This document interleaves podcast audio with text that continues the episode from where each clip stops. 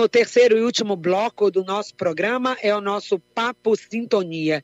E hoje, Dia dos Animais, também dia de São Francisco de Assis, padroeiro da ecologia, dia 4 de outubro, o programa em sintonia traz uma reflexão sobre cuidados com os pets, sobretudo na administração de medicamentos. O nosso estilo de vida mudou, a população está muito mais aberta a receber animais, a ter animais domésticos.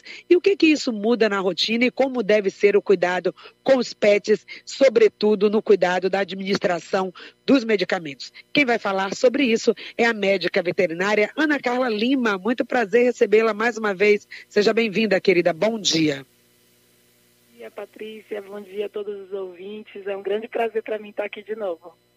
Pois é, Carlinha, e verdade, né? A pandemia trouxe essa maior abertura. Eu acredito, e queria que você confirmasse isso, as pessoas se abriram mais à convivência com os animais, descobriram a importância né, de ter um animal em casa por várias, vários motivos, né? Relações, interação.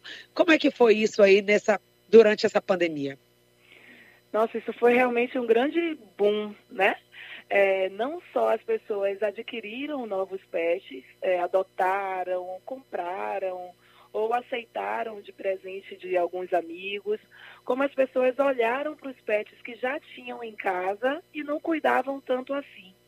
Porque a reclusão, né, as pessoas ficaram muito mais tempo em casa, é, reclusas, e precisaram olhar para aquele pet que